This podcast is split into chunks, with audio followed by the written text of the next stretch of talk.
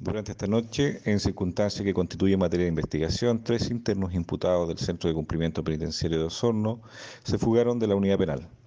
Los hechos comenzaron a suscitarse pasadas las 22 horas, con un corte de luz que afectó al recinto penitenciario.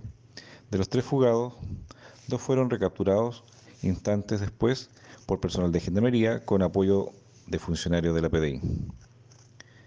Además, se dio cuenta al Ministerio Público y al juez de garantía de turno.